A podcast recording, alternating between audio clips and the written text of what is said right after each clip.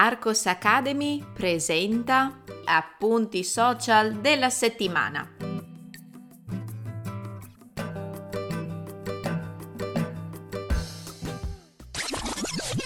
Ehi, puoi trovare il testo di questo episodio cliccando nel link in descrizione. Entrando nella sezione gratuita degli appunti social della settimana, troverai altri episodi da ascoltare e da leggere.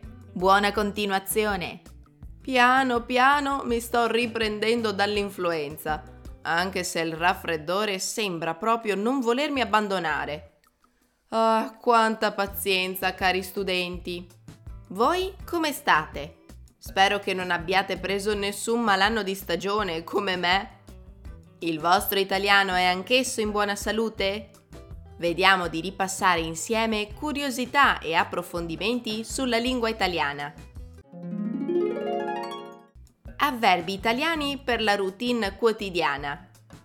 Gli avverbi di frequenza sono tra i primi avverbi che uno studente straniero di italiano impara. Tuttavia, ci sono altri avverbi che possiamo usare oltre ai soliti sempre, spesso, di solito, qualche volta, raramente, mai. Ho deciso di creare un video short per indicarvi anche altre opzioni, in modo che possiate parlare della vostra routine in italiano con più termini lessicali possibili. Ecco alcuni avverbi di frequenza che potreste non aver usato.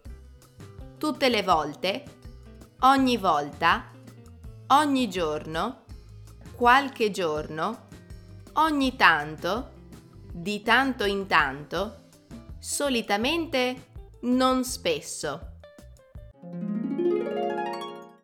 Esprimere il futuro nel passato. Ogni tre mesi circa ritorno alla carica con questo argomento.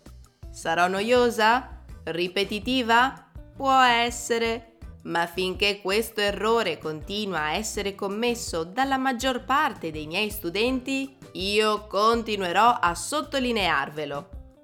Come si esprime il futuro nel passato in una conversazione italiana? Con il condizionale passato.